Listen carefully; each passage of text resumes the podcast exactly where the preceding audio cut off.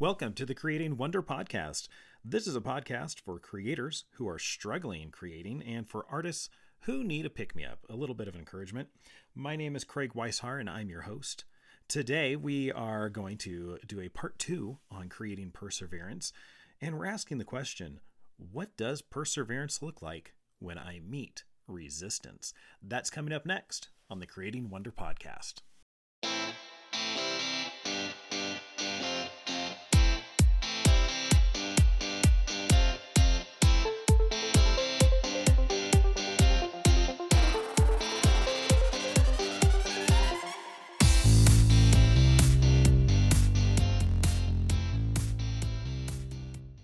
Have you ever woken up and felt like you just didn't want to participate in life today? Maybe it feels like all of your creative energy is sapped. Maybe life isn't going how you wanted it to go, and you wonder will anything ever change? Will this creative path work out for me? Will my life ever settle down so that I have the mental and emotional space to create? Honestly, that's exactly how I felt when planning this episode. I got up, I'd been up less than an hour, and I just felt like all my motivation was gone. All I wanted to do was crawl back in bed and sleep for the rest of the day. But I chose to engage, and it's because I recognized this feeling as resistance. After recognizing the resistance, then of course I had to have some more challenges. My laptop started to act up, Whenever I tried to type something, it just decided it wasn't going to produce the words that I was typing. So that was another layer of difficulty for me to work with. I had something going on internally and externally. And even though not much really happened, it just felt like the entire universe was against me, despite what all those gurus try to tell us. So, how do we push through resistance? As a matter of fact, maybe we should be asking what is resistance? The name of resistance was really popularized by Steven Pressfield in his book called The War of Art. Resistance is really exactly what its name implies. It is resistance that you or I face when we embark on any creative work. It's the thing that stops you from creating or doing any other work that benefits your life or someone else's. It's the voice that tells you you can't, the voice that tells you you won't succeed. The voice that punishes you with shame every time you try and yet fail. It's easy to believe because the voice of resistance comes from inside us. It's the voice of all our fears, insecurities, excuses, and every other negative thought or feeling we harbor about ourselves. Resistance often imitates the still small voice of God in order to make us believe that what it says has merit and authority over our life. How do you get over that? The truth is, most people don't. Most people simply succumb to that voice. We can tell that that's true by anecdotal evidence. Just look around you. Look at the sheer amount of people living their lives oblivious to the rat race that they're trapped in, living paycheck to paycheck, not just in their jobs, but in their very life circumstances. Some of us have just been living from wound to wound, from trauma to trauma. And the thing about defeating resistance is it isn't a one time event. This isn't something that I am going to learn and then never have to deal with again. It's actually a daily occurrence, sometimes even hourly or or minute to minute, depending on how your day is going. Sadly, most people don't have the grit to stick it out. And the nature of defeating resistance is like a marathon, it's not a sprint. And because of that marathon type nature, that's enough to make most people quit. But not us. We're going to look at some new possibilities. And I want to start with this really famous little fable that you may have heard of. It's called The Tortoise and the Hare. The big lesson that we learn from The Tortoise and the Hare is slow and steady wins the race. We all know how this story went, right? You have this race between the hare, the rabbit, and the tortoise. And right at the beginning of the race, the rabbit takes off. This hare takes off super fast. He's cruising right along. And our little tortoise just kind of moseys along, creeping step by step by step, slow and steady. Eventually, the hare gets tired, realizes he's way ahead, and he thinks to himself, Oh, I'm going to take a nap. So he parks it right underneath this tree in the shade and falls asleep. But while he's sleeping there, our friend the tortoise slowly, steadily, and surely passes him and makes it to that finish line. And just before he crosses that finish line, the hare wakes up and, in a panic, decides to chase after the tortoise, hoping that he can still win. But it's all for naught because he was too lazy for too long. He burnt himself out trying to sprint in a marathon. Oftentimes, we may actually act like that hare. We sprint in trying to get creativity going. We may find ourselves getting bored or tired, and then we see that we took a break longer than we expected to because I thought, wow, I tried really hard this morning. I think I'll take the rest of the day off. And then the next thing I know, the rest of the day turns into another day and another week, another month. Before I know it, I haven't been creating for a good portion of my life. So then all of a sudden I may panic. But that panic may actually cause me to get frozen where I've been resting. So we can either be like the hare and in that panic sprint towards the finish line, but it's a desperation that does not work out for us. Or we could even just get frozen underneath that tree that we took shade under and we don't move at all. But if we were like the tortoise, we would have steadily and surely pursued our creative path. So I want to present a couple of options here and, and really also a superpower. We're going to look at willpower, habit, and hope. Willpower is really, I think, best defined by Nike's slogan of just do it. That really sums up willpower. This is often exactly what we actually need. We need to tell ourselves to just do it. We don't allow any more excuses for us to not be creating. We simply need to just do it.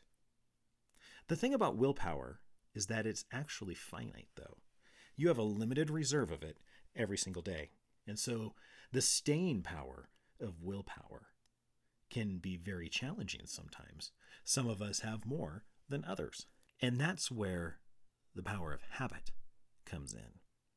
Habit helps us to extend our willpower in a way because it saves us from having to use our willpower. The reality is, habits are actually easier to create than we think.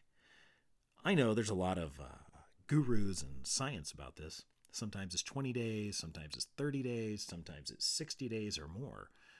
But the truth is, if you decide to just invest a little bit of willpower up front, you'll find that you can create a habit fairly easily. The thing about the habit is you want to keep it very, very simple and also be able to recognize when some habits actually stack on top of others. For instance, I like to get up early in the morning so that I can write while everybody else in my family is asleep. I use this example often. It took willpower for me to initiate that habit. I had to have the willpower of getting myself up each morning for about the first week or so. But after that, it became very easy. And at this point, I've been doing it long enough, I don't even need an alarm to wake up anymore. No matter what time I end up getting to bed, even if it's later than I plan to, I just tell myself the time I want to wake up, and sure enough, I'm awake and ready to go. In order to create that habit, there were some smaller pieces that I needed to put in place at first. For instance, I had to set the alarm. That needed to be a habit at the beginning. Like I said, I no longer need that habit, but to begin, it was pretty necessary. I had to have another habit, and that is getting out of the bed. It'd be really easy to hear the alarm and hit the snooze button, or just turn the alarm off altogether. Forget the snooze, right?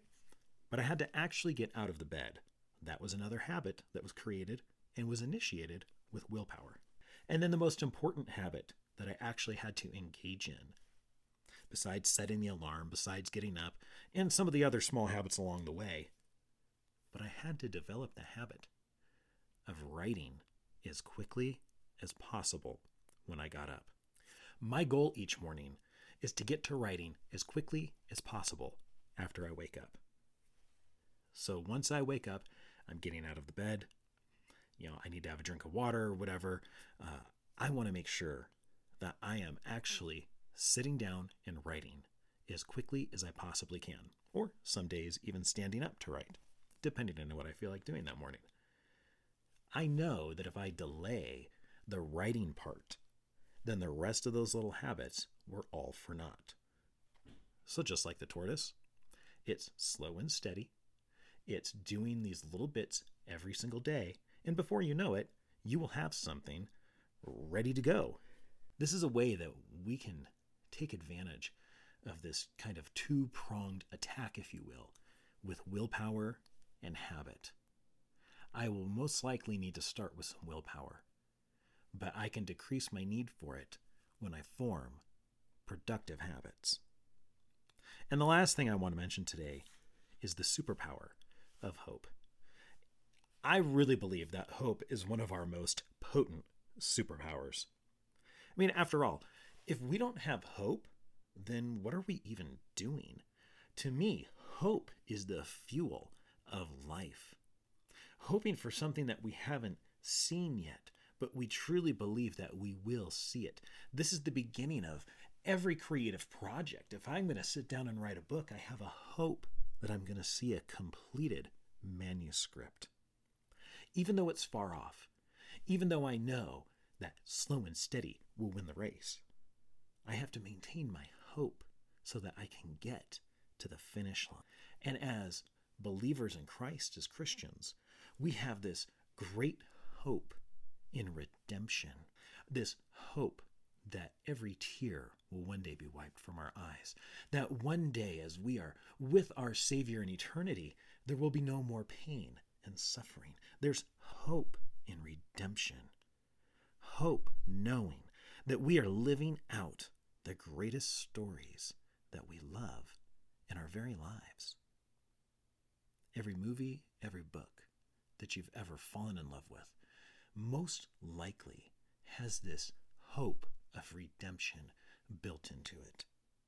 We see our heroes stumble and fall and learn and grow, and it's all for the hope of how they will change by the end of the story, how they will overcome the things that have previously defeated them. Why do we wait till the end of the book to see that happen? It's hope. And that hope is what we have in our own personal lives. We are the heroes in those stories. We are the people who have been knocked down but have stood up. We are the people who have failed but will try again. We are the people who are learning and growing and overcoming every obstacle.